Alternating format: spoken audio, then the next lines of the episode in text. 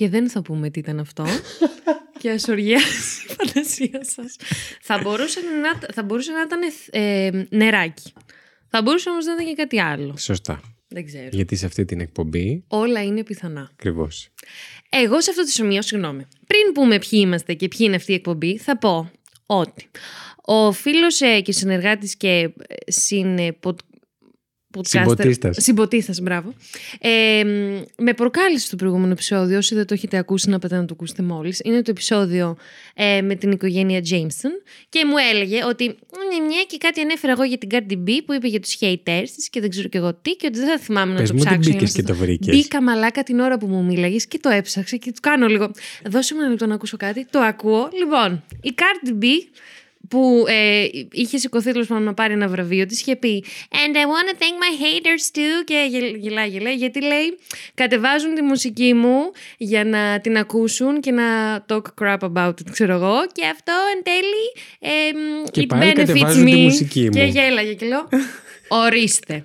Το έψαξα λοιπόν. Είσαι απαράδεκτη. Ευχαριστώ. Και σε αυτό το σημείο να πούμε ότι είναι ο Βασίλης Χάιντα. Και είναι η Lady Triggeroo. Και αυτή εδώ η εκπομπή μας λέγεται Terror 404. Και λέμε εμείς ότι κάνουμε true crime, τέλος πάντων podcast. Ακριβώς. Ας το πούμε ότι αυτό το κάνουμε. Τώρα κάνουμε true crime, κάνουμε golden shower, όπως είδαμε στην αρχή, δεν ξέρω. Όπως ακούσαμε στην αρχή, δεν ξέρουμε. Όπως είδαμε, ναι. Ωραίος. Πού φτάσαμε, να συνδυθώνω εγώ. Podcaster. Εδώ, ο σωστός. Ο σωστός ο podcaster. Καλώς ήρθατε, τερορόπουλα. Τέλειο. Φώναξα πάρα πολύ. Το σκέφτομαι. Θα λέω τερορόπουλα τα παιδιά στο Terror και φακτόπουλα τα παιδιά στο Fact You. Τέλειο.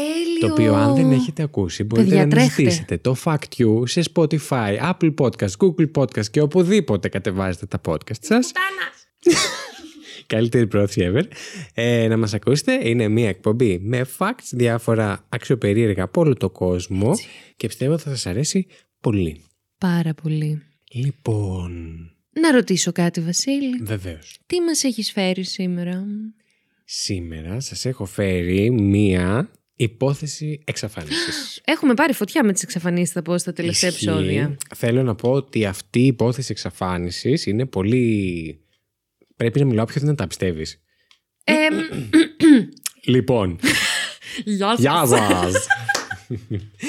Λοιπόν, αυτή η υπόθεση εξαφάνισης είναι από τις αγαπημένες μου. Ό,τι μπορείς να πεις αγαπημένο σε true crime εννοώ. Εντάξει, θεωρώ, παιδιά, εδώ το έχουμε κάνει αυτό το disclaimer. Ας το ξανακάνουμε. Ναι. Ότι βλέπουμε, είμαστε όλοι εδώ για έναν ψυχαγωγικό μάλλον λόγο. Όχι για να χαιρόμαστε με τις δυστυχίες του Κοσμάκη. Όπως θα δεις μια ταινία, ταινία τρόμου, θα δεις την Αγγελική Νικολούλη. Ακριβώς. Ή παρεμφερείς εκπομπές. Για κάποιο λόγο κάτι συμβαίνει με τον εγκέφαλο και αυτό μας αρέσει, αυτό μας ψυχολογεί. Είμαστε λίγο ανώμαλοι όσο τα κάνουμε αυτά. Δεν είναι επειδή χαιρόμαστε που εξαφανίστηκε και δολοφονεί το Κοσμάκι. Προφανώς δηλαδή, όχι. Οπότε όταν λέω από τις αγαπημένες, εννοώ ότι από αυτές που μου έχουν κεντρήσει περισσότερο το ενδιαφέρον. Εν πάση περιπτώσει, είναι πάρα πολύ creepy. Και είναι και από τις υποθέσεις εκείνες που άκουσα και διάβασα όταν άρχισα να σκέφτομαι να ξεκινήσουμε και εμείς το podcast. Πώς το σκέφτηκες αυτό, ξέρεις? Και δεν κάνουμε το ψευδό και λέμε μια συνέντευξη μεταξύ μας εδώ μόνοι μας. Καλά, μαλάκα, αυτό πώς θα πήγαινε άραγε? Πολύ χάλια. Σίγουρα. Ίσως μετά να μας έπαιρνε η Life για κάτι άλλο. Ναι, ας πούμε για την αισθησιακή. Γιατί έχουμε κάνει τόση διαφήμιση στη Life? Δεν ξέρω. Εγώ φταίω για όλα. Εγώ το ξεκίνησα. Εσύ το ξεκίνησες, αλλά εγώ το συνέχισα. Ναι, ισχύει. Δεν πειράζει. Να είναι καλά η Life. Για αν μπορεί κάποιος να με πάρει να κάνω μία μεταγλώτηση. Κάτι με αισθησιακό, έτσι, να μιλάω αισθησιακά. Κάπου, δεν ξέρω. Μπορείς να μεταφράζει τσόντες. Τι αυτά που βάζουν τις φωνές μου πάνω. Ναι. Εντάξει, δεν ξέρω να λες, ξέρεις τις βρυσιές και όλα αυτά, το αχ Θεούλη μου, ξέρω εγώ. Αχ Παναγίτσα μου, αχ Χριστέ μου. Τι μου κάνεις Παναγιώτη. Απόστολη. Και είναι ο Χάντζε, ο Ντρούφτρε, στην τσόντα και ζει, αχ Παναγιώτη μη. Λοιπόν, θεωρώ να μας πεις. Είναι crime σκέτο αυτή η εκπομπή. Του podcast crime εκ μέρους μας. Εμείς κάνουμε crime. Λοιπόν, για την εξαφάνιση μας έλεγες που σου είχε κεντρήσει το ενδιαφέρον πολύ. Ακριβώς. Λοιπόν, αυτή η εξαφάνιση συνέβη στον Παναμά. Όπα ρε. Yes. Τώρα μου ήρθε το τραγούδι του Συνμπόη, να το πω.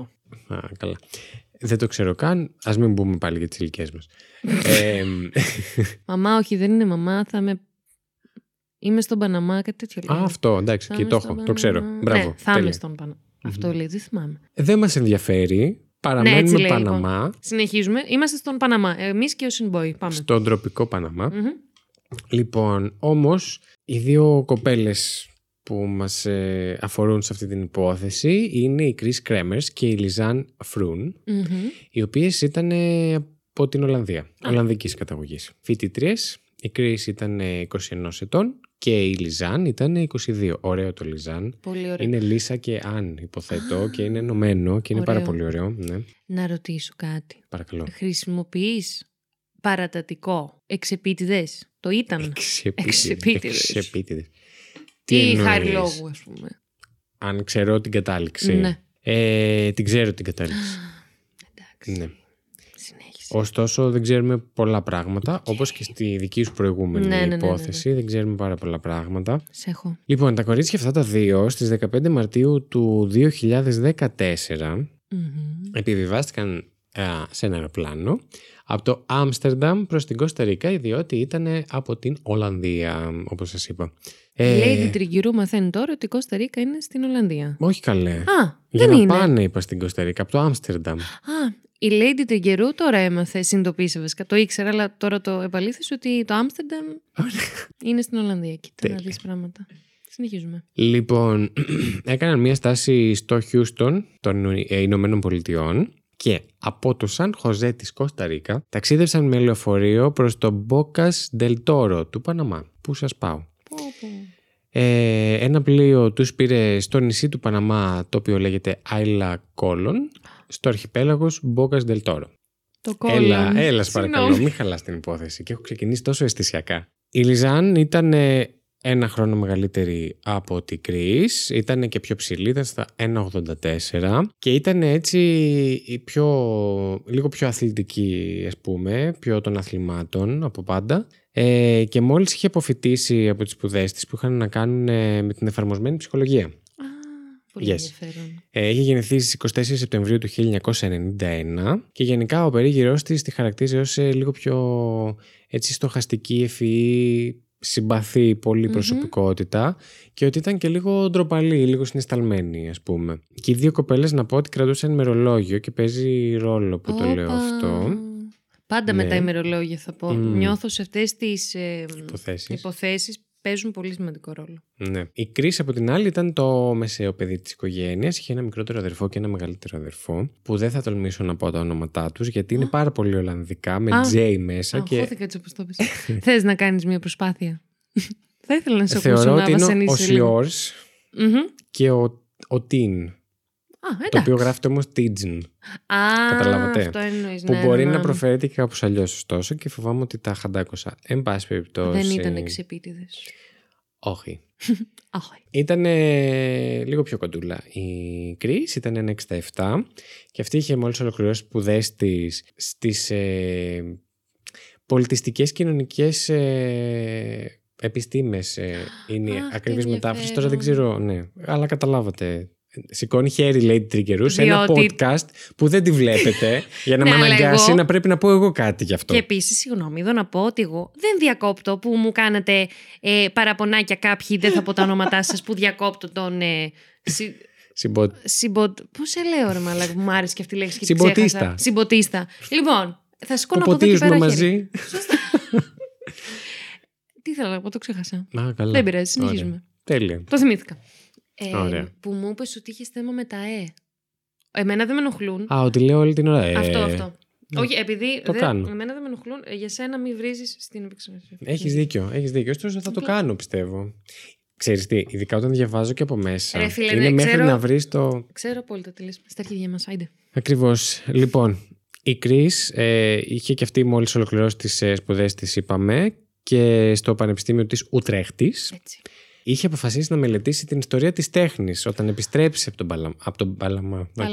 Όταν επιστρέψει από τον Παναμά. Σαν μια γνωστή μας ιστορία τέχνης. Ακριβώς. Αλλά έχει προηγουμένως εργαστεί και στον τομέα της ψυχιατρικής. Ασχολήθηκε δηλαδή με άτομα με σοβαρές διαγνώσεις εθισμού.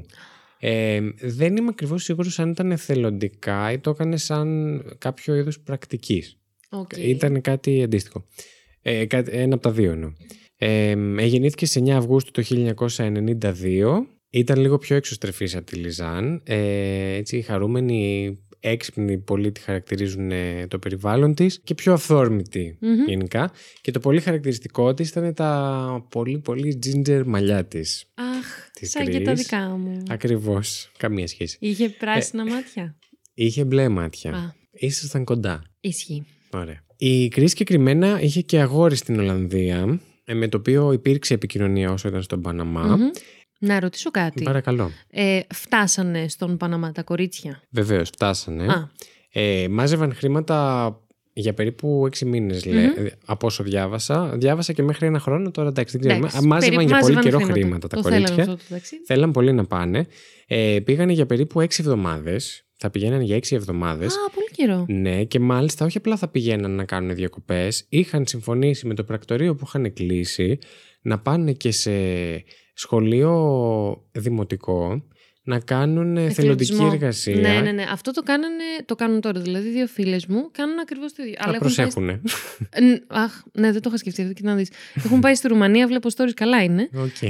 Αλλά έτσι ακριβώς έχει γίνει. Το έχουν με ένα πρόγραμμα εθελοντικό. Δεν είναι ενδιαφέρον τους ακροατές μας. Απλά να πω, αυτό μου ήρθε. Ότι συμβαίνει στον κόσμο αυτό το πράγμα. Ναι. Συγγνώμη. Εγώ το βρίσκω. Δεν έχω κάποιον στον περίγυρο μου που το έχει κάνει και μου φάνηκε πάρα πολύ. Πολύ ενδιαφέρον και πολύ. Εντάξει, εγώ η αλήθεια είναι έχω ένα. Θέλανε να βελτιώσουν και τα ισπανικά τους επίσης. Δεν ξέραμε πολύ καλά ισπανικά πηγαίνοντας εκεί, η αλήθεια είναι, και αυτό τη ζόρισε σε διάφορα. Καλά, οι άλλες δεν ξέρουν γρήγορα ρουμάνικα και έχουν πάει εκεί.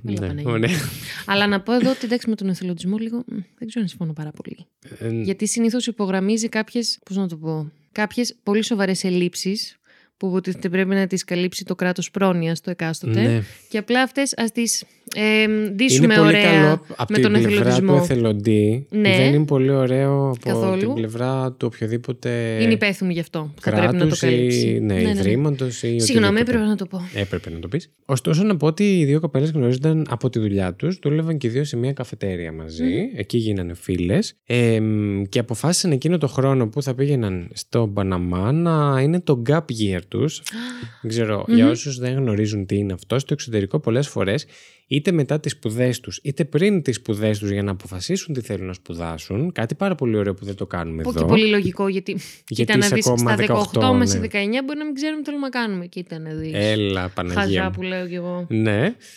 Οπότε εκείνες αποφάσισαν, ωστόσο, μόλις είχαν τελειώσει τις σπουδές τους, να πάρουν αυτό το gap year και να κάνουν αυτό το μεγάλο ταξίδι. Νίκιαζαν κιόλας μαζί στο ίδιο φοιτητικό σπίτι και ζούσαν μαζί πριν ακόμα φύγουν για αυτό το ταξίδι στον Παναμά. Και, εν πάση περιπτώσει, ξεκινάει αυτό το ταξίδι και φτάνουν στον Παναμά με κάποιες δυσκολίες, θα πω εγώ, και από την αρχή της υπόθεσης αυτής υπάρχουν έτσι κάποια.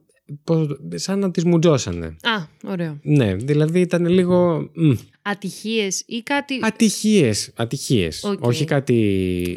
Κάτι βρώμαγε, ας πούμε. Όχι. Ατυχίες είχαν αρκετές. Τα κορίτσια λοιπόν επισκέφτηκαν για πρώτη φορά την ακτή του Παναμά και περνούσαν πολύ όμορφα στο Bocas del Toro, μαθαίνοντας και ισπανικά. Πήγανε και σε σχολή, σαν φροντιστήριο, ας πούμε, για τη γλώσσα, απολαμβάνοντας τα κλασικά παραλία, φαγητό, βρήκανε κάποια αγόρια εκεί που ήταν επίσης από την Ολλανδία και κάνανε παρέα, πηγαίνανε μαζί για μπάνιο και όλα αυτά. Γράφει η Λιζάν στο ημερολόγιό της, αμέσως μετά αφού φτάσανε εκεί, γράφει τι ταξίδι!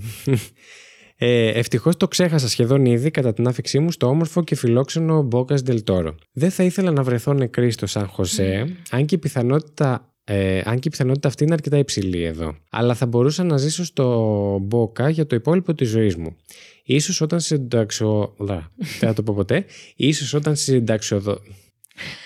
Έλα, καλά το πήγαινες. Μετά από 15 προσπάθειες, ίσως όταν συνταξιοδοτηθώ κάποτε.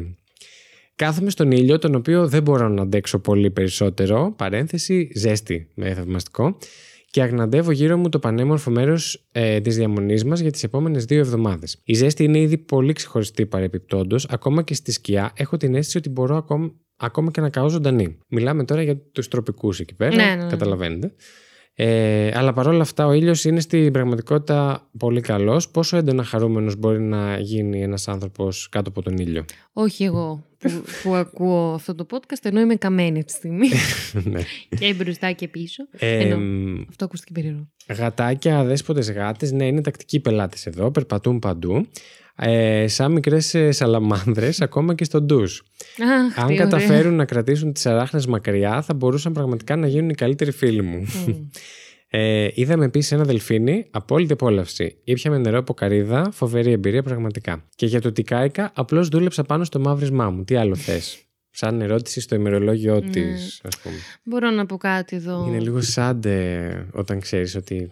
Είναι, εννοείται. Αλλά θέλω να πω κάτι άλλο. Επειδή πρόσφατα έχουμε μάθει και για μια πάρα πολύ συνταρακτική υπόθεση στην Ελλάδα, αυτή της γυναικοκτονίας της Κάρολαϊν. Στα αγγλικά νερά, ναι. Στα αγγλικά νερά, της οποίας το ημερολόγιο έχει βγει όλο στη φόρα. Ναι. Με εκνευρίζει, το λιγότερο βασικά θα πω ότι με εκνευρίζει πάρα πολύ αυτή η υπερέκθεση. Καταλαβαίνω ότι οι αρχές. Θα σου απαντήσω ακριβώς γιατί αποφάσισα να συμπεριλάβω. Ναι, όχι, δεν το λέω τώρα για μπιχτή προς εσένα προφανώς.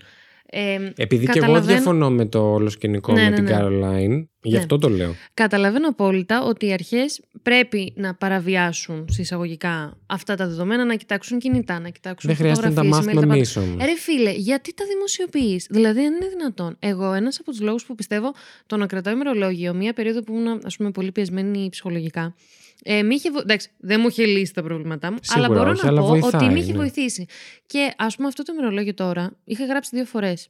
Και είχα γράψει πράγματα εκεί. Και τώρα το έχω χάσει. Δεν θα είχε χαθεί κάπου σπίτι μου και απλά το βρίσκω. Αλλά θέλω να πω, μόνο η σκέψη που ότι αυτό κάποιος μπορεί να βρει. Που σιγά. Και αν το διαβάσει, ναι. Ρε, ναι, πόσο μάλλον να έχω πάθει εγώ κάτι. Ας πούμε, χτυπά ξύλο, χτυπάω και το τραπέζι στο οποίο ηχογραφούμε, εννοείται. Πρέπει να ακούσετε αυτό.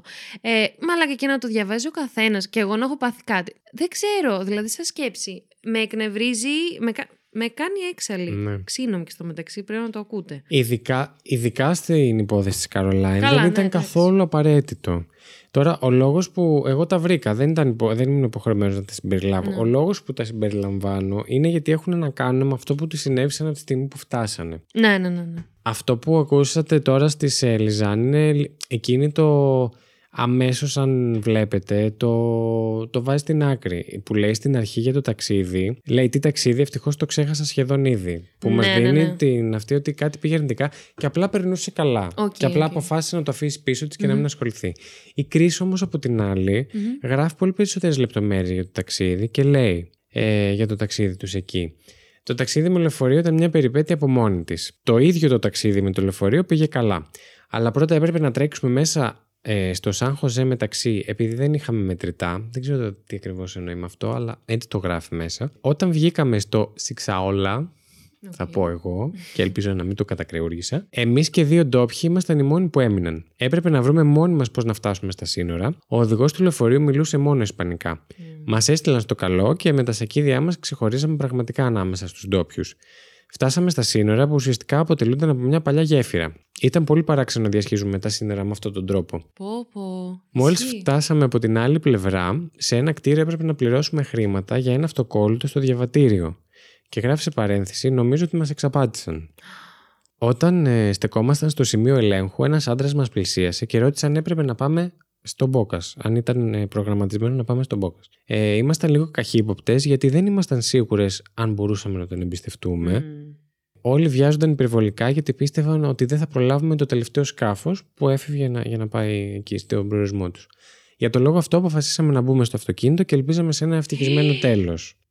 Τι λες, ρε, μπήκαν έτσι απλά σαν αμάξι. Ναι, και ήρθε. Το ευτυχισμένο τέλος εννοεί. Μετά από μια τρομερή βόλτα, όπου ο οδηγός οδηγούσε τόσο γρήγορα που δεν τολμούσα να κοιτάξω έξω, φτάσαμε σε ένα μικρό σκαλοπάτι, stepping stone το γράφει στα αγγλικά. Βασικά εκείνη το γράφει στα ολλανδικά, εγώ διάβασα την αγγλική μετάφραση. Για τη βάρκα προς τον Μπόκα. Μετά από περίπου μισή ώρα φτάσαμε τελικά. Εγώ απορώ να πω εδώ. Ήδη θα μπορούσε να έχει πάει πολύ λάθος. Όχι, ήδη θα μπορούσε να έχει τελειώσει εδώ η υπόθεση. Πραγματικά, ναι. Παιδιά. Μαλάκα, το να πας έτσι σε μια ξένη χώρα. Δεν λέω τώρα ότι είναι στην Κώστα Ρίκα, δεν θέλω να πω κάτι γι' αυτό, αλλά ενώ για τη συγκεκριμένη.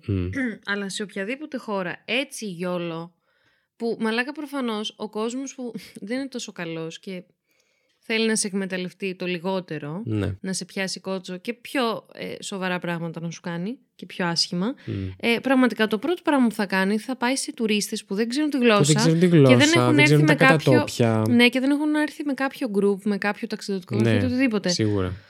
Wow, okay. Να κάτι που δεν θα έκανα μάλλον ποτέ. Ναι, ήδη δηλαδή ξεκινάει πολύ πολύ περίεργα, ναι, όλο αυτό. Και πάμε 2 εβδομάδες αργότερα, όπου ουσιαστικά ξεκινάει και η ιστορία, όπου φτάνουν η Κρίς και η Λιζάν στο Μποκέτ, έτσι λέγεται αυτή η περιοχή, στις 29 Μαρτίου. Εκεί είχαν τα πλάνα για το σχολείο που θα συμμετείχαν, ναι, εθελοντικά. Ωστόσο και εκεί δεν τους βγήκε. Έλειπε ο διευθυντής. Οι υπόλοιποι δεν ήξεραν τι ρόλο να τους δώσουν, τι έπρεπε να κάνουν. Δεν υπήρχε καμιά προετοιμασία και κανένας σχεδιασμός για το τι θα γίνει με αυτές τις δύο κοπέλες, που διάβασα πληροφορίες ότι το είχαν τα κορίτσια προγραμματίσει τόσο καλά. Δηλαδή είχαν email ακριβώς 2 μέρες πριν ξεκινήσουν από την Ολλανδία ότι ναι, είμαστε OK με το σχολείο, ότι θα πάμε εκεί, θα κάνουμε αυτό, θα πάμε για τα ισπανικά. Όλα τα είχαν προγραμματίσει τέλεια και πραγματικά δεν τους έβγαινε τίποτα από την αρχή. Είναι αυτό που λες, ότι είναι μη στραβώσει η φάση. Και πήγαν εκεί και έμειναν χωρίς εν τέλει. Προσπάθησαν να βρούνε και σε άλλο μέρος να δουλέψουν έτσι εθελοντικά. Ούτε αυτό κάθισε. Και είχαν πάει στην οικογένεια η οποία τις φιλοξενούσε και θα έμειναν εκεί. Και η γυναίκα αυτή, η μητέρα στην οικογένεια αυτή, είπε ότι γενικά τις είδε και τις είπαν και τα κορίτσια ότι δυσκολεύονταν να συνηθίσουν έτσι λίγο τον ξαφνικά πολύ ελεύθερο χρόνο, ναι, okay, που είχαν άλλο προγραμματισμό και ξαφνικά ήταν μόνο ελεύθερο χρόνο, ας πούμε. Να, κάτι που δεν θα μπορούσα να συνηθίσω ποτέ. Όχι, όντως, δεν το λέω ειρωνικά. Όντως. Ναι, ισχύει. Όταν είσαι. Εντάξει, εγώ ας πούμε. Αχ, γιατί πετάγομαι και λέω άσχετα, συγγνώμη. Δεν πειράζει, τι να κάνουμε. Σε ξέρουμε, έτσι είσαι. Κάποια της έχει δημιουργήσει ψυχολογικά εκεί έξω, Κατερίνα. Όχι, θα το πούμε αυτό τώρα, γιατί θα στεναχωρηθεί. Όχι, μωρέ. Λοιπόν, οπότε αποφάσισαν να ξεκινήσουν να κάνουν κάποιες ξεναγήσεις, να δουν έτσι κάποια τουριστικά μέρη.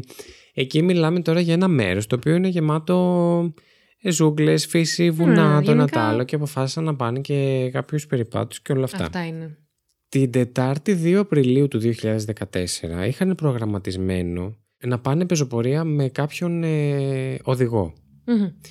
Ωστόσο, επειδή δεν είχαν τίποτα να κάνουν την προηγούμενη μέρα, Τρίτη 1η Απριλίου του 2014, αποφάσισαν να πάνε πρώτα μόνες τους κάπου για πεζοπορία. Το οποίο δεν ήταν πολύ καλή ιδέα, σας το λέω από τώρα δηλαδή για να το ξέρετε.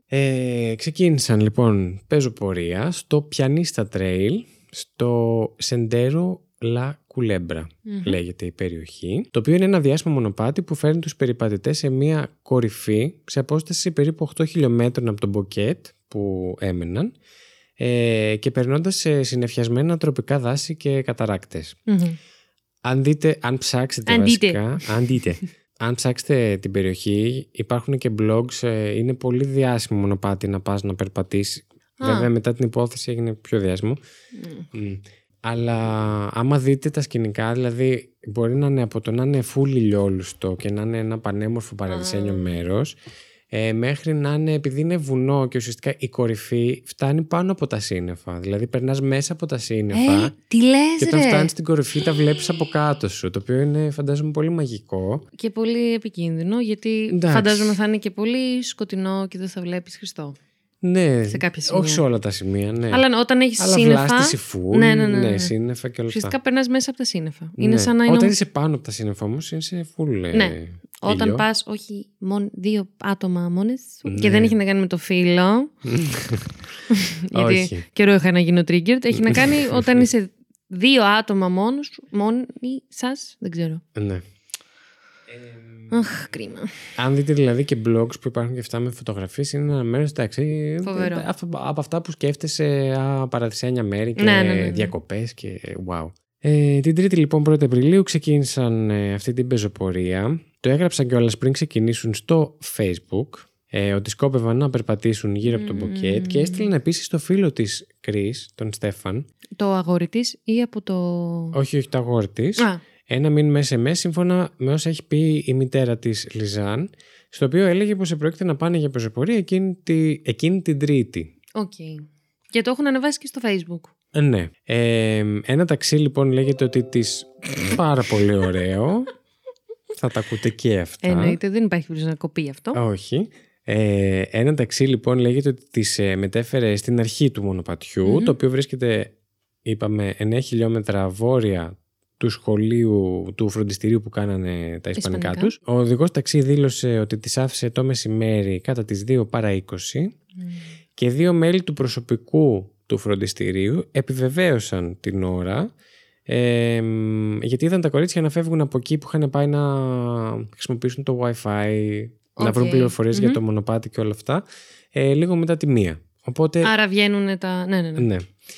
Να ρωτήσω τα κάτι. Logistics. Yes. Ναι. Μπορεί να το ανέφερες, αλλά με συγχωρείς. Έπαθα ένα mental break. Δεν ξέρω αν με είδες. Λίγα λεπτά πριν, ενώ μου μίλαγες, εγώ σε κοίταγα βαθιά στα μάτια, αλλά λίγο είχα ταξιδέψει.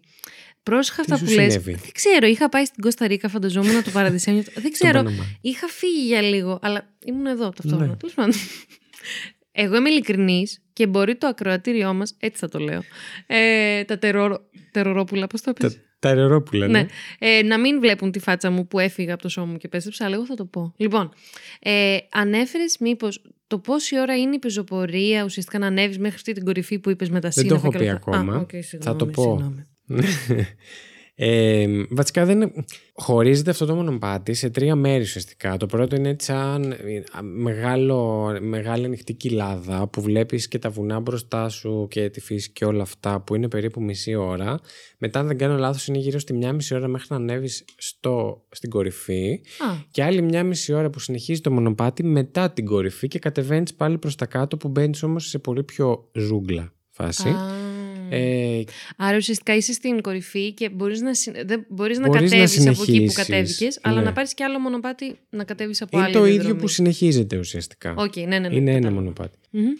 Τις άφησε εκεί και από εκείνη την ημέρα δεν υπήρχε κανένα άλλο. Συγγνώμη. Αυτό είναι το κεφάλι του Βασίλη. Με εκνεύρισε και τον βάρισε στον τοίχο. Και μετά από εκείνη την ημέρα δεν υπήρχε δυστυχώς καμία άλλη επικοινωνία από τις δύο κοπέλες. Δηλαδή, τελευταίος άνθρωπος που ξέρουμε ότι τις είδε είναι ο ταξιτζής. Ήταν ο οδηγός του ταξί. Ναι. Ο ταριφάς. Όχι, δεν ήταν μόνο ο οδηγός του ταξί. Τις είδανε κάπου στην αρχή του μονοπατιού. Υπάρχει ένα εστιατόριο έτσι τουριστικό που τις είδαν και από εκεί. Δηλαδή, ξεκίνησαν την πεζοπορία. Okay. Αυτό είναι επιβεβαιωμένο από όσα μπορούμε να ξέρουμε. Απλά ήταν ο τελευταίος που τις είδε έτσι πολύ face to face, ας πούμε. Αυτό. Είχαν και ένα interaction. Αυτό ακριβώς. Όταν λοιπόν δεν επέστρεψαν ποτέ εκείνο το βράδυ, η οικογένεια που τις φιλοξενούσε προφανώς ανησύχησε και επικοινώνησε με την οικογένειά τους στην Ολλανδία. Προφανώς και οι γονείς ανησύχησαν πολύ και τα αδέρφια τους, που και οι δύο οικογένειες προσπάθησαν να επικοινωνήσουν μαζί τους, αλλά δεν μπορούσαν να τις βρουν. Δεν μπορούσαν γιατί, ας πούμε, ήταν κλειστά τα κινητά τους ή χτύπαγαν και δεν απλά απαντούσαν? Ξέρουμε. Θα σου πω από τώρα, χωρίς να το έχω διαβάσει, αλλά επειδή ξέρω την υπόθεση, θεωρώ ότι δεν χτυπούσαν. Okay. Όταν λοιπόν έγινε όλο αυτό, δεν μπορούσαν να κάνουν κάτι εκείνο το βράδυ, εννοείται, και οι γονείς ήταν πολύ μακριά και υπήρχε μια συνεννοησία με τη διαφορά γλώσσας και όλα αυτά. Και το επόμενο πρωί ήταν κανονισμένο με τον οδηγό που σας είπα στις 8 η ώρα το πρωί να βρεθούν τα κορίτσια. Άρα είχαν σκοπό να μείνουν στο βουνό. Όχι. Θα γυρνούσαν, υποτίθεται. Θα πηγαίνουν απλά, ήταν αλλού. Άλλο δρόμο. Okay, ναι, σε άλλο μονοπάτι. Ναι. Τέλεια. Κρεμάστηκα. Ήθελα να απλώσω το χέρι μου. Και καλά έκανες. Πιάστηκε το κουλόχερο. Τι να κάνω. Κάτσε να απλώσω τίποτα άλλο. Τέλεια. Ναι. Την επόμενη λοιπόν μέρα ήταν κανονισμένο να βρεθούν με τον οδηγό που σας είπα πριν, ο οποίος θα τις πήγαινε σε κάποιο άλλο μονοπάτι, ίσως και στο ίδιο, δεν το έχω ξεκαθαρίσει αυτό από τα στοιχεία που έχω, αλλά εν πάση περιπτώσει φαντάζομαι σε άλλο από το να πηγαίνουν πρώτα μόνος και μετά με τον οδηγό, δεν έχει πολύ ουσία. Και όταν δεν εμφανίστηκαν στις 8 η ώρα, η οικογένεια που τις φιλοξενούσε είπε ότι ίσως ήταν και κάπου με κάποιο φίλο ή το οτιδήποτε και δεν ήθελαν εκεί, να τις ανησυχήσουν ή οτιδήποτε. Δεν πήγαν κατευθείαν στην αστυνομία. Είπαν ότι θα περιμένουμε να να δούμε αν θα γυρίσουν. Mm-hmm. Και την επόμενη μέρα λοιπόν που δεν εμφανίστηκαν στον οδηγό, ο οδηγός επικοινώνησε με τις αρχές, το οποίο επικοινώνησε και με το πρακτορείο τους και εν πάση περιπτώσει έφτασε στα αυτιά των αρχών η όλη υπόθεση. Κατευθείαν οι γονείς ήρθαν στον Παναμά για μαζί με τμήμα της αστυνομίας από την Ολλανδία, το οποίο ήρθε να βοηθήσει την αναζήτηση μαζί με σκυλιά και ολόκληρο team δηλαδή. Φοβερό, δεν πιστεύω θα γινόταν ποτέ αυτό σε εμάς. Γι' αυτό έπαθε τέτοιο σοκ. Ναι. Και για μια ολόκληρη εβδομάδα ψάχνανε. Και για μια ολόκληρη εβδομάδα ψάχναν τα κορίτσια. Δυστυχώς χωρίς να βρίσκουν κανένα ίχνος, ούτε προσωπικά αντικείμενα, ούτε να απαντάνε τα κινητά τους, ούτε τίποτα. Ούτε το σώμα κάποιες κοπέλες, ούτε τίποτα. Πέρασε αρκετός καιρός. Πέρασαν 10 εβδομάδες για να είμαστε ακριβείς. Ως που μια ντόπια γυναίκα, ντόπια τώρα εγώ εννοώ, από αυτές τις φυλές που ζουν μέσα πιο βαθιά στη φύση, βρήκε λοιπόν ένα μπλε σακίδιο λίκρα, το οποίο ήταν της Λιζάν, και το παρέδωσε στην αστυνομία. Είπε ότι το βρήκε κοντά σε έναν οριζόνα κολλημένο ανάμεσα σε ένα βράχο και το ποτάμι, στις όχθες του ποταμού Κουλέμπρε, κοντά στο χωριό Άλτο Ρομέρο, σε μια απομακρυσμένη έτσι λίγο περιοχή, και περίπου 17 χιλιόμετρα μακριά από τον τόπο, μακριά από το Μποκέτ, όπου έμεναν τα κορίτσια, και 10 με 15 χιλιόμετρα και τουλάχιστον 14 ώρες με τα πόδια μακριά από τη θέση που τα κορίτσια θεάθησαν τελευταία φορά. Όπα. Ήταν πάρα πολύ μακριά. Το περίεργο ήταν ότι είχε κάποια φθορά το σακίδιο. Ωστόσο, όχι τη φθορά που περιμένεις, αν κάτι κακό του συνέβη και σύρθηκε, το πήρε το ποτάμι. Ναι. Ήταν στεγνό όταν βρέθηκε. Επίσης, η γυναίκα που το βρήκε είπε ότι την προηγούμενη μέρα σίγουρα δεν ήταν στο ίδιο σημείο, γιατί είχε πάει στο ίδιο σημείο. Συγγνώμη, η γυναίκα αυτή πότε είπε ότι το βρήκε, από την ημέρα της εξαφάνισης, ας πούμε? 10 εβδομάδες μετά, 2 μήνες και βάλε δηλαδή. 2,5 μήνες. Πολύ καιρό, ναι. Μέσα στην τσάντα ήταν 2 διπλωμένα σουτιέν, γράφουν πληροφορίες που βρήκα. Ωστόσο, εγώ που είδα τις φωτογραφίες μου φαίνεται ότι είναι το επάνω του μαγιό. Οκ. Δύο ζεύγη γυαλιά ηλίου που δεν είχαν ιδιαίτερη ζημιά. Το ένα ροζ και το άλλο περιγράφεται ως μαύρο. Φαίνεται λίγο σαν να έχει ξεθοριά στο μαύρο, αλλά είναι ότι δεν είναι μαύρο, είναι τύπου σκούρο γκρι, ξέρω εγώ. Τα κινητά τηλέφωνα και των 2 κοριτσιών. Ένα λευκό Samsung Galaxy 3 της Λιζάν, που είχε την μπαταρία του, και ένα μαύρο iPhone με κόκκινο κάλυμα, iPhone 4 ήταν αυτό, της Κρίς, τα οποία δεν ήταν κανένα από τα 2 κατεστραμμένα. Είχαν μια φθορά λόγω νερού, δηλαδή έπρεπε να τα αφήσουν να στεγνώσουν για να τα ανοίξουν, αλλά ανοίξανε κανονικά και δεν είχαν φθορά ούτε οι οθόνες τους ούτε τίποτα. Επίσης, να ρωτήσω κάτι, συγγνώμη. Ας πούμε, γιατί να είναι και τα 2 κινητά στην ίδια τσάντα? Συγγνώμη, ήταν η τσάντα της Λιζάν. Πώς την λέει την άλλη την κοπέλα? Κρίς. Η Κρίς, γιατί να μην έχει το κινητό της μαζί? Δεν θα έχεις σακίδιο, θέλω να πω, για να το... Πολλές ερωτήσεις. Ναι, δηλαδή είναι... Τώρα εμένα μου φαίνεται ήδη περίεργο. Δεν είδα να το... Ό,τι έγινε. Δεν είδα να το αναφέρει κανένας. Ναι. Βέβαια, εντάξει, να μου πεις, τυχαίνει. Βέβαια ήταν μαζί, ίσως είχαν ένα σακίδιο. Δεν ξέρω. Ναι, μπορεί. Τυχαίνει βέβαια. Πόσες φορές έχουμε πει κράτα μου αυτό, ξέρω εγώ. Okay. Αλλά μου φάνηκε λίγο περίεργο. Αλλά αυτό είναι και... Επίσης, έλειπε από το ένα η μπαταρία. Ή όχι? Όχι, και τα 2 είχαν την μπαταρία τους, απλά είχαν κλείσει από μπαταρία. Ναι. Εννοείται, μετά από 2,5 μήνες. Τι άλλο βρήκανε μέσα? Μια ψηφιακή φωτογραφική μηχανή Canon PowerShot. Έχουμε και το μοντέλο, δεν θα σας το αναφέρω, δεν υπάρχει λόγος. Χωρίς κάλυμα φακού και επίσης με μπαταρία που είχε κιόλας ακόμα μπαταρία. Δεν θεωρείται περίεργο, διότι είναι ένα μοντέλο της Canon, το οποίο υπάρχουν δηλώσεις ότι έχει κρατήσει και για ένα χρόνο κλειστό. Με κλειστή την κάμερα έχει κρατήσει και για ένα χρόνο. Μια μαύρη θήκη κάμερας και μια κάρτα μνήμης 16 GB με φωτογραφίες. Ένας τύπος δελτίου ταυτότητας της Λιζάν, ένα κλειδί με μπλε μπρελόκ και μια μικρή κλειδαριά ή λουκέτο, μάλλον από ό,τι κατάλαβα από τις φωτογραφίες. Και μέσα στη τσάντα βρήκαν και $88. Να ρωτήσω κάτι. Η φωτογραφική οι φωτογραφίες που είχε μέσα φωτογραφική ήταν από εκείνη τη μέρα? Ήταν και από εκείνη τη μέρα. υπήρχαν περίπου 133 συνεχόμενες φωτογραφίες, και όταν λέω συνεχόμενες... Που βάζεις το και βγάζει παπαπαπαπα. Όχι. Εννοώ ότι ήταν, όπως τις αριθμοί, η φωτογραφική μηχανή, ήταν συνεχόμενοι αριθμοί, ναι, εκτός από μία. Okay. Έλειπε μόνο μία που είχε σβηστεί προφανώς. Α, αυτό είναι. Okay, καταλαβαίνετε, ναι. Άρα την αρρύθμιση της φωτογραφικής. Κατάλαβα, ναι. Αυτές οι φωτογραφίες τι είναι? Λοιπόν, αυτές οι φωτογραφίες είναι, οι πρώτες είναι κάποιες από τις προηγούμενες μέρες, αλλά λίγες, γιατί προφανώς τις είχαν περάσει, είχαν και υπολογιστή που τον είχαν αφήσει όμως στο σπίτι που έμεναν. Οι πρώτες φωτογραφίες λοιπόν ήταν από την αρχή του ταξιδιού τους, που οι κοπέλες φαίνονται, όπου και να μπείτε θα τις βρείτε, θα ανεβάσουμε και εμείς εννοείται, γιατί είναι πολλές φωτογραφίες υπάρχουν.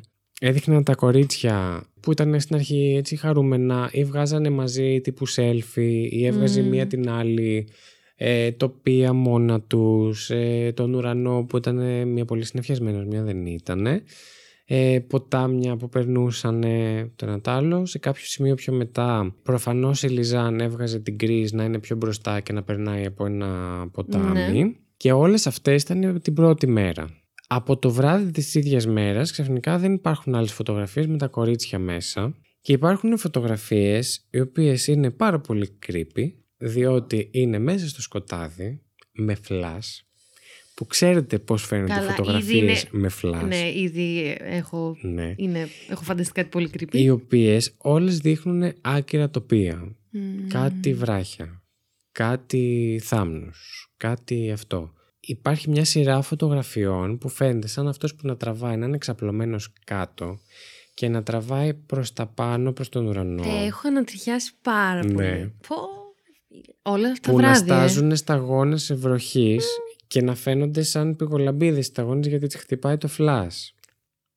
Καλά, εντάξει. Εμένα η φωτογραφία που με σοκάρει πιο πολύ από όλες, και ψάξτε τι, αν αντέχετε, δεν είναι ότι βγάζεις κάποιο συγκεκριμένο νόημα για το τι είναι αυτό που βλέπεις, αλλά απλά σου βγάζει κάτι πολύ creepy. Παιδιά, είναι ένα stick, ένα ξυλαράκι από ένα, δεν ξέρω, θάμνο, δέντρο, whatever, και πάνω του έχει αποσκισμένη κόκκινη σακούλα τύπου των σκουπιδιών, νάιλον, δύο κομματάκια, περασμένα το ένα σε ένα κλαράκι και το άλλο σε ένα άλλο, και είναι τοποθετημένο πάνω σε ένα βράχο, και φαίνεται ότι το θέμα της φωτογραφίας είναι το κλαράκι για κάποιο λόγο. Ωραία, το οποίο είναι πάρα πολύ creepy, δεν ξέρω τον λόγο, αλλά είναι πάρα πολύ creepy, και με το φλας αυτό μες στο σκοτάδι, ας πούμε.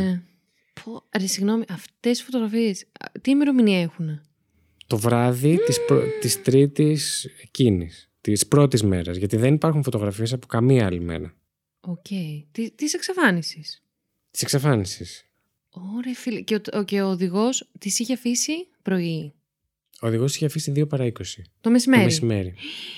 Πω, μαλάκα. Εντάξει, έχω κάνει ήδη άπειρα σενάρια τις φωτογραφίες, να ξέρεις. Είμαι σίγουρος. Όπως και όλοι, φαντάζομαι. Έχω κι άλλα να σας πω, σας τα λέω έτσι όπως εκτελήσετε η ιστορία. Θα ψάξω αυτές τις φωτογραφίες. Πρέπει να τις δεις, ναι. Και όλοι σας βρίσκα. Τι άλλο για τις φωτογραφίες? Οι φωτογραφίες αναλύθηκαν όσο δεν πάει, από τις αστυνομίες και της Ολλανδίας και του Παναμά και όλα αυτά. Δεν υπάρχουν ιδιαίτερα πορίσματα για το τι ακριβώς. Δεν ξέρουμε τι αποκανίζουν και δεν μπορούμε να ξέρουμε και ακριβώς πού βρίσκονται. Και ποιος τι φωτογραφίες. Σαφώς δεν μπορούμε να ξέρουμε τι απεικονίζουν, ωστόσο υπάρχουν κάποια σενάρια για το τι συνέβη που μας δίνουν κάποιο ενδεχόμενο για το ποιος βγάζει τις φωτογραφίες. Ναι. Το ένα σενάριο είναι ότι τις έχουν βγάλει προφανώς το ένα από τα δύο κορίτσια. Και αυτό είτε γιατί θέλανε το φλας για να βλέπουνε και έβγαζε τυχαίες φωτογραφίες, θέλανε να διώξουν κάποιο άγριο ζώο και πατάγανε το φλας για να το τρομάξει. Είχε κάποια χτυπήσει και μέσα στο παραλήρημά της το οτιδήποτε έβγαζε άκυρα πράγματα. Αχ, έχω ανατριχιάσει και έχω στεναχωρήσει πάρα πολύ ταυτόχρονα. Υπάρχουν όλες αυτές τις θεωρίες. Εγώ, ας πούμε, κάτι που σκέφτηκα με το που μου είπες για αυτές τις άκυρες φωτογραφίες με το φλας είναι ότι είναι και οι δύο χτυπημένες, τέλος πάντων, δεν μπορούν να κουνηθούν ή κάτι τέτοιο, και απλά βγάζουν φωτογραφίες γύρω-γύρω για να δείξουν ουσιαστικά Πού βρίσκονται. Και μόνο που το λένε, θα μπορούσε γενικά. Η επικρατέστερη θεωρία είναι ότι μία από τις δύο, νομίζω η Λιζάν, Προφανώς από ένα σημείο και μετά υπήρξε κάποιος πολύ βαρύς τραυματισμός και δεν μπορούσε να συνεχίσει. Αυτό που το ξέρουμε. Το ξέρουμε μέσα από αυτά που βρήκαν αργότερα, ότι προσπάθησαν λίγο να φτιάξουν το puzzle του τι συνέβη αυτές τις μέρες. Θεωρούν λοιπόν ότι η Λιζάνη είχε σίγουρα τραυματιστεί για κάποιο λόγο. Πολύ λίγο, έπεσε από κάποιο κρεμό και δεν μπορούσε να περπατήσει καθόλου, δεν το ξέρουμε. Επειδή αργότερα βρέθηκε ξεχωριστά το σορτσάκι της Κρίς, φορούσε μαγιό όμως από μέσα η Κρίς, θεωρούμε. Ενδεχομένως η Κρίς να χρειάστηκε να μπει στο ποτάμι και γι' αυτό έβγαλε το σορτσάκι, ενδεχομένως για να βρει πολιτισμό πιο κάτω στο ποτάμι, θεωρώντας ότι κάπου στην πορεία του ποταμιού θα υπάρχει πολιτισμός, κάποιος οικισμός, κάτι, οτιδήποτε, εν πάση περιπτώσει. Αλλά το μόνο σίγουρο είναι ότι, σχεδόν σίγουρο είναι ότι η Λιζάνη είχε υποστεί κάποιο είδους τραυματισμό. Ναι. Και είναι το πιθανότερο ότι η Λιζάνη ήταν αυτή που είχε τη φωτογραφική μαζί της. Γιατί... εν τω μεταξύ, η Λιζάνη είναι και η πιο αθλητική, η πιο ψηλή, αν θέλετε. Ναι. Λοιπόν, δεν θα κάτσω να τα πω όπως τα λέμε σ' άλλα. Η αστυνομία έκανε αυτό, έκανε το άλλο. Μ' αρέσει να κρατήσουμε λίγο το κλίμα όπως είναι, γιατί είναι και στενάχωρο, είναι και creepy, είναι και όλα αυτά που χρειαζόμαστε για ένα true crime που στο 120ο επεισόδιο μπορεί να το κάνουμε καλά. Μπορεί. Η αστυνομία γενικά του Παναμά δεν έκανε και την καλύτερη δουλειά. Δεν ανέκριναν άτομα όπως θα έπρεπε, δεν κράτησαν... Υπήρχαν πάνω στο σακίδιο που βρέθηκε, που δόθηκε από την τόπια τη γυναίκα, γύρω στα 13 διαφορετικά δακτυλικά αποτυπώματα, εκ των οποίων μπορεί να ήταν και των αστυνομικών και των τόπιων που τη βρήκανε και την πάσαραν ο ένας στον άλλον. Μπορεί να ήταν και από κάποιον περαστικό που... Οτιδήποτε. Ναι. Δεν βρέθηκαν των κοριτσιών επάνω στην τσάντα, που είναι περίεργο από τη μία, από την άλλη, αν το σακίδιο βράχηκε μέσα στο ποτάμι κτλ. Δεν θα υπήρχαν. Ή μπορεί κάποιον να έχει καλυφθεί από κάποιο άλλο και να έχει. Ναι. Αυτό το συζητάγαμε τις προάλλες. Μπορεί να το πειράξεις και να μην υπάρχει αρκετό δείγμα για να καταλάβεις κάτι από αυτό. Ναι. Έχουμε γίνει και forensics. Να το πούμε. Και να το CSI Athens. Μετά. Ανακάλυψε η αστυνομία ότι το είχαν βρει οι ντόπιοι το σακίδι αρκετά νωρίτερα, αλλά φοβήθηκαν τώρα μήπως τους πούνε ενόχους και το έδωσαν αργότερα. Ενδέχεται να εμπλέκονται, να ξέρουν περισσότερα. Μέχρι και σήμερα δεν γνωρίζουμε κάτι παραπάνω. Αλλά δεν έχει προσπαθήσει η αστυνομία του Παναμά, η αστυνομία του Παναμά να κάνει και κάτι παραπάνω γενικά. Εννοείται ότι όλα ό,τι βρήκανε πήγανε και στην Ολλανδία μετά και αναλύθηκαν και από εκεί, αλλά με ό,τι στοιχεία μπορούν να έχουν και με ό,τι κασίες μπορούν να κάνουν για το πώς αυτά τα αντικείμενα χειρίστηκαν κατά τη διάρκεια της, μετά την ανέβρεσή τους, εν πάση περιπτώσει. Εν τω μεταξύ, συγγνώμη, είναι και το άλλο. Εμείς καλά τα λέμε εδώ ή και στο ίντερνετ, οποιοδήποτε που ξέρεις, καθόμαστε και διαβάζουμε τέτοιες υποθέσεις ή και στο προηγούμενο επεισόδιο που συζητάγαμε όλες αυτές τις θεωρίες με βάση αυτά, αλλά. Μαλάκα, η δουλειά της αστυνομίας σε αυτά τα θέματα δεν είναι να κάνει απλά τέλειο τις εικασίες. Είναι απλά με τα στοιχεία που έχεις να κάνεις εικασίες που να είναι οι πιο, ας πούμε, από τις εικασίες που μπορείς να κάνεις, να διαλέξεις τη μία την πιο... επικρατέστερη. Ναι. Μαλάκα, και όταν επικρατεί μια τέτοια κατάσταση. Μια σύγχυση και ένα confusion, Confusion. Και μαλάκα, μόνο στον Παναμά δεν είναι καν στην ίδια χώρα. Ναι. Δηλαδή είναι φοβερό, πάρα πολύ δύσκολο. Δεν μπορώ να το φανταστώ βασικά. Ναι. Εν πάση περιπτώσει, μετά από όλα αυτά κάποια στιγμή άνοιξαν τα κινητά τους και από εκεί έχουμε ένα ολόκληρο άλλο μεγάλο θέμα που οργιάζουν στα φόρουμ και στις σελίδες και στα blogs που συζητείται η υπόθεση. Φαίνεται ότι τα κορίτσια είχαν κάνει αρκετές απόπειρες να καλέσουν τον τριψήφιο ρυθμό που καλείς για καταστάσεις εκτάκτου ανάγκης. Είχαν δοκιμάσει και το 112, το οποίο ωστόσο είναι ευρωπαϊκό, αλλά... αυτόματα στον Παναμά και γενικά στην Αμερική πηγαίνει στο αντίστοιχο, προωθεί την κλίση στο αντίστοιχο SOS αριθμό της εκάστοτε χώρας, εν πάση περιπτώσει, στην Αμερική.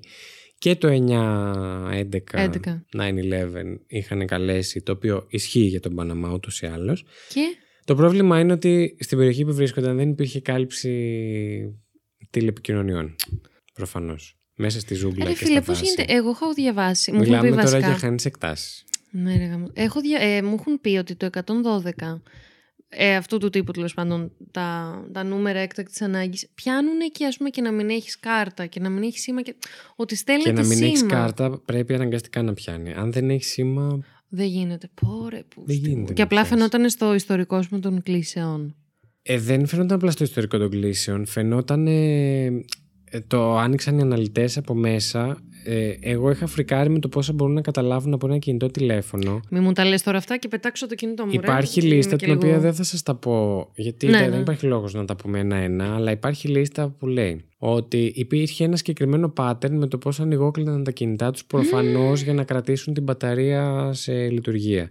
Δηλαδή, μαλάκα, τι μπορεί να βρει ο κόσμος, δεν μπορώ. Προσπαθούσαν τα πρωινά από τις 10 μέχρι τις 12 η ώρα και αργότερα γύρω στις 2. Και ένα λάξ και ταυτόχρονα να ανοίξουν τα κινητά τους προφανώς για να βρουν σήμα. Υπήρχαν πολλές προσπάθειες να πάρουν τους αριθμούς αυτούς. Μόνο μία φορά από αυτές τις προσπάθειες ο αριθμός συνδέθηκε, αλλά για μέχρι 2 δευτερόλεπτα και μετά διακόπηκε. Ακραίο. Εκείνες δηλαδή ενδεχομένως να μην κατάλαβαν καν ότι συνδέθηκε. Πόρη, γιατί μιλάμε για 2 δευτερόλεπτα. Ναι. Υπήρχε σε αυτό το log λοιπόν που κρατάει το κινητό το αρχείο, μέχρι και το ότι κάποια στιγμή μιλάμε ότι προσπαθούσαν για 11 μέρες. Γιατί δεν σας το είπα αυτό. Ανατρίχησα. Από την 11η μέρα και μετά δεν έχουμε άλλα στοιχεία από τα κινητά τους. Καλά, εντάξει. Ναι. Για 11 μέρες λοιπόν προσπαθούσαν. Ωστόσο, μέχρι και την 5η άντεξε το Samsung της... δεν θυμάμαι πια. Νομίζω ότι ήταν στη Λιζάν. Άντεξε το Samsung. Την 5η μέρα ή την... Την 5η μέρα. Α, ναι. Όχι ενώ την πέμπτη ή πέμπτη. Τρίτη, τέταρτη, πέμπτη, όχι, την πέμπτη μέρα. Πέμπτη μέρα σειρά. Μέχρι και την πέμπτη μέρα άντεξε το κινητό το Samsung. Γιατί υπήρχαν και φορές που απλά το ανοίγανε και για κάποιο λόγο το ξανακλίνανε στα καπάκια. Δηλαδή βλέπαν ότι, ξέρω εγώ, 1:48 άνοιξε και έκλεισε. Δηλαδή το ίδιο λεπτό. Ναι. Τώρα γιατί. Ποιος ξέρει. Να δεις απλά αν έχεις σήμα. Αυτό και να το κλείσει. Να έχουν πάει πιο μακριά. Μαζί. Δεν είχαν τίποτα και τα κινητά τους δεν ήταν καν full φορτισμένα. Το ένα ήταν στο 51% και το άλλο στο 46%. Και πολύ κράτησε το iPhone. Εγώ απορώ. Πραγματικά. Το iPhone κράτησε περισσότερο από το Samsung. Καλά, και τα Samsung μετά. Καλά, τα ξυμβιάζουν. Τότε έτσι, δεν ήταν. Ναι, όχι, τότε ήταν καλά. Μιλάμε για το 14. Ναι. Ωρε φίλ, 11 μέρες, παιδιά, μου φαίνεται ξεφύγει. Ναι. Το θέμα ποιο είναι τώρα? Ότι μετά τις 5 μέρες μέχρι τότε. Άνοιγε το κινητό, έμπαινε σωστός αριθμός PIN και άνοιγε κανονικά το κινητό. Μετά την 5η μέρα υπάρχουν προσπάθειες που ανοίγει το κινητό και είτε δεν υπάρχει προσπάθεια να πληκτρολογήσει κάποιος κωδικό PIN, είτε έβαζε λάθος κωδικό PIN, που σημαίνει ότι προσπαθούσε να τα ανοίξει. Εικάζεται ότι θα μπορούσε να έχει μείνει μόνο η μία και να μην ξέρει το PIN της άλλης. Ναι. Και φυσικά εικάζεται να προσπαθεί να το ανοίξει κάποιος άλλος.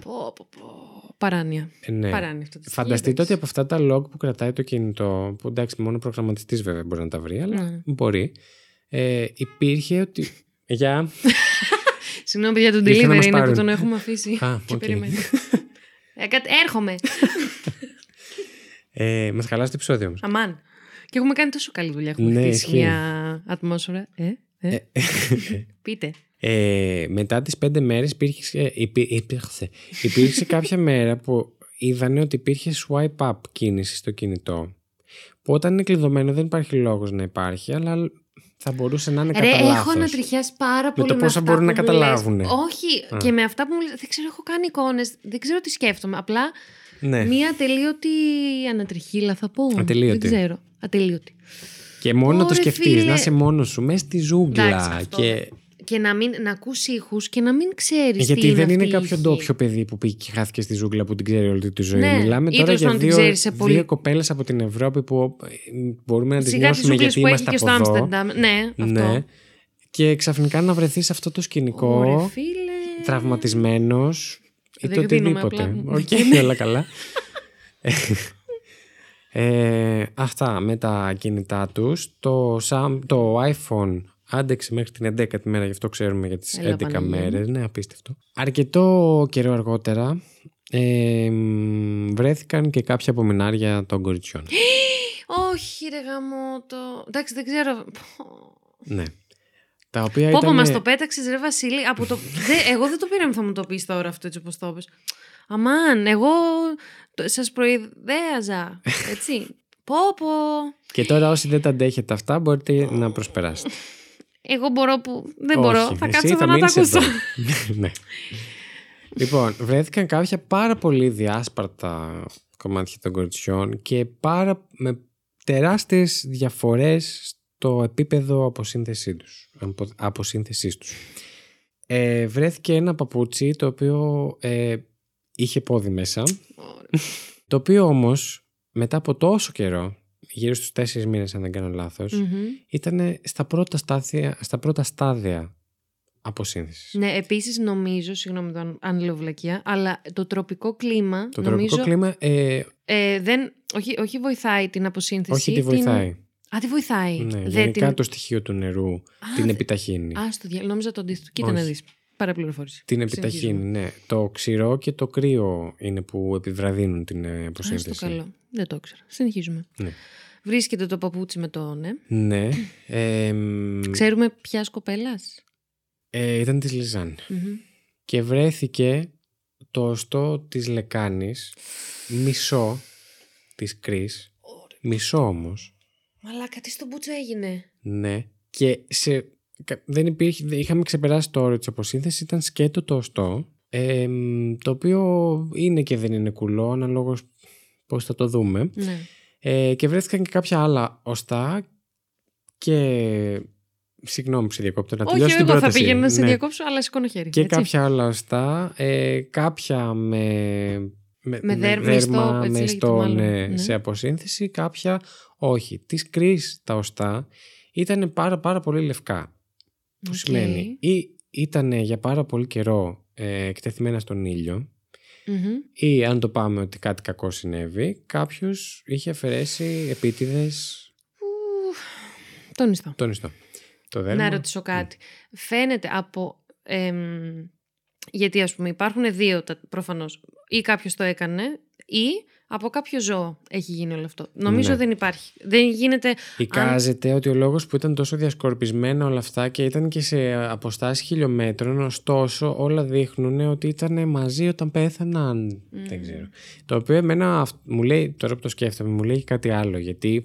Είχαν πει ότι ίσως διαχωρίστηκαν για να πάει η Κρίς να φέρει βοήθεια και πέθανε ξεχωριστά, ότι υπέκυψε στα τραύματά της η Λιζάν, το ένα τα άλλο, αλλά εν τέλει μάλλον ήταν μαζί όταν πέθαναν. Μήπως κάποιος της απήγαγε και έκανε κάτι. Επίσης, μετά από 4 μήνες, ακόμα και προστατευμένο από το παπούτσι και την κάλτσα, πες. Το πόδι της Λιζάν δεν γίνεται σε τροπικό κλίμα. Και ήταν και ψηλά, πες. Δεν ήταν δροσερά, αλλά μιλάμε για τους τροπικούς. Ναι. Όχι και πολύ κρύο. Ναι. Δεν γίνεται να είναι στο πρώτο στάδιο της αποσύνθεσης. Ωραία, φίλε. Ο ιατροδικαστής ο Ολλανδός έχει πει ότι ίσως τοποθετήθηκαν κάπου.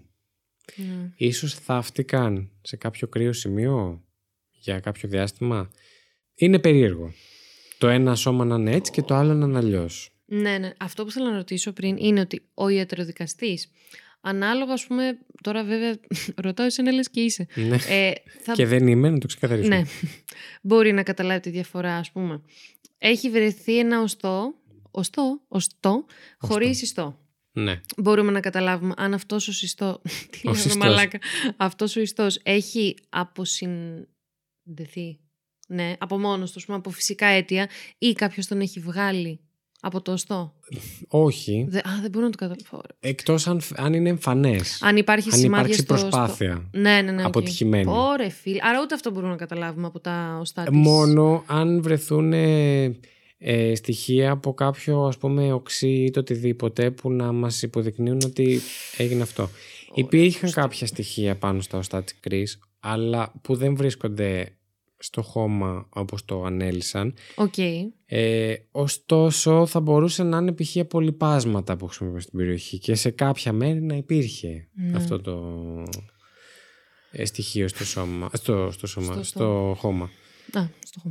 Αλλά δεν ξέρουμε, οι πληροφορίες που έχουν είναι τόσο διάσπαρτες και τόσο διαφορετικές μεταξύ τους αυτές που λένε, που πραγματικά είναι ένα μυστήριο το τι συνέβη σε αυτές τις δύο κοπέλες. Ωρε φίλε. Δηλαδή δεν έχουν κάτι να πούνε συγκεκριμένο ότι έγινε αυτό και αυτό. Ξέρουν μέχρι ένα σημείο. Δηλαδή, νομίζω ότι το τελευταίο που συμφωνούν είναι στο ότι η Λιζάν τραυματίστηκε. Ναι. Το αυτό τι έγινε από εκεί και πέρα. Δεν ξέρω, από αυτά που βρήκανε. Δεν μπορούσα να καταλάβω. Ναι. Αλλά από όσο καταλαβαίνω, είναι το τελευταίο στάνταρ που ξέρουν. Ναι, είναι, είναι από τα σίγουρα. Ή ότι είναι σχεδόν. Είναι πιο σίγουρο από άλλα πράγματα. Ναι. Πόρε φίλε. Ναι. Υπήρξαν εικασίες για καρτέλ ναρκωτικών, ότι κάποιος μπορεί να τις πέτυχε τη λάθος ώρα, στη λάθος στιγμή, στο λάθος μέρος, εμπόριο οργάνων.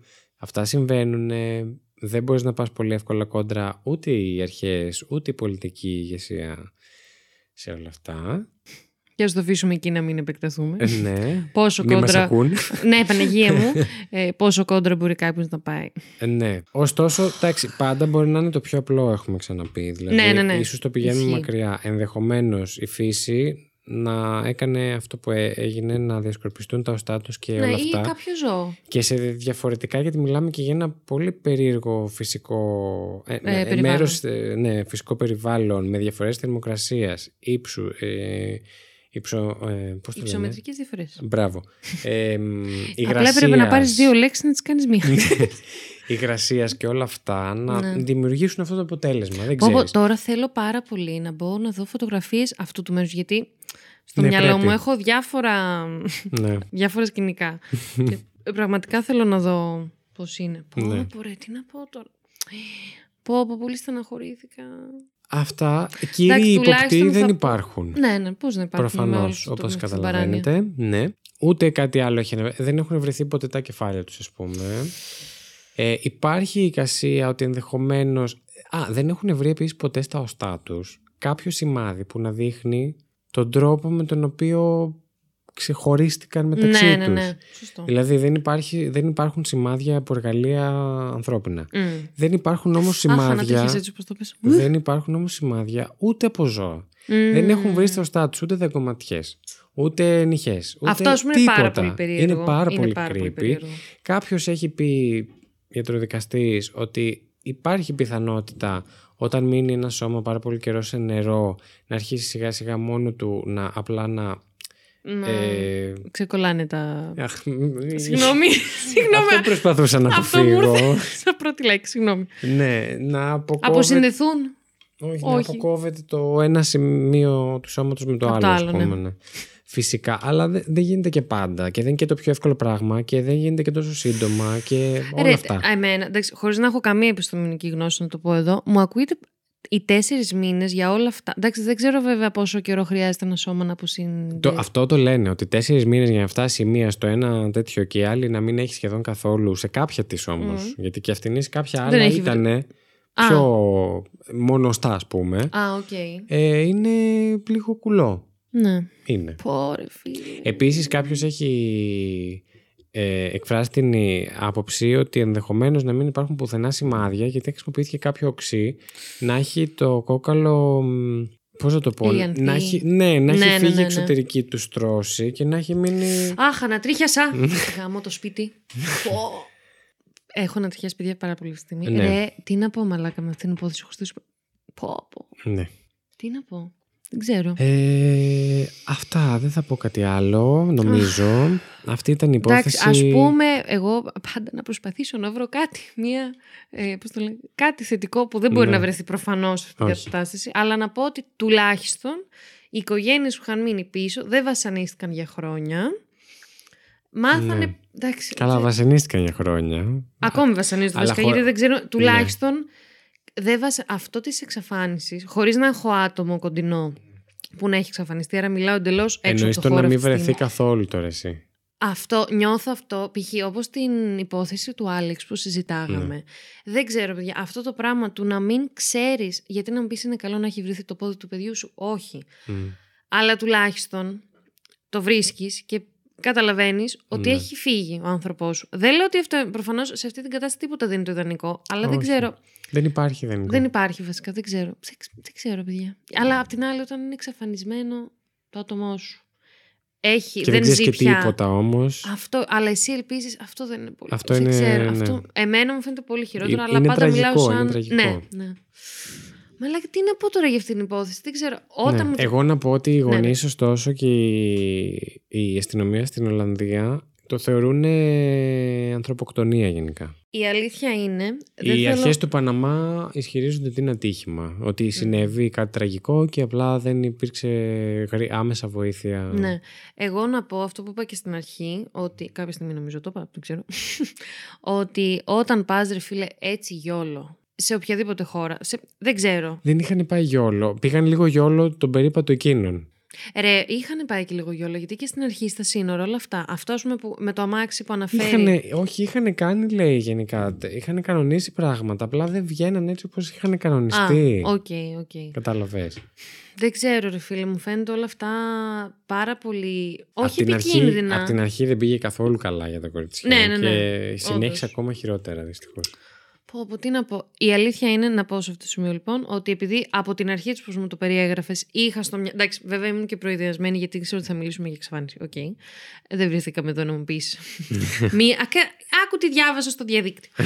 Στο διαδίκτυο ξαφνικά γίνα 40 χρονών. Λοιπόν. Στον κυβερνοχώρο. Στον ιστότοπο. Να πω ότι εξ αρχής αυτή η υπόθεση μου έκανε κάτι με εμπόριο οργάνων, κάτι με εμπόριο λευκής σαρκοφάγου.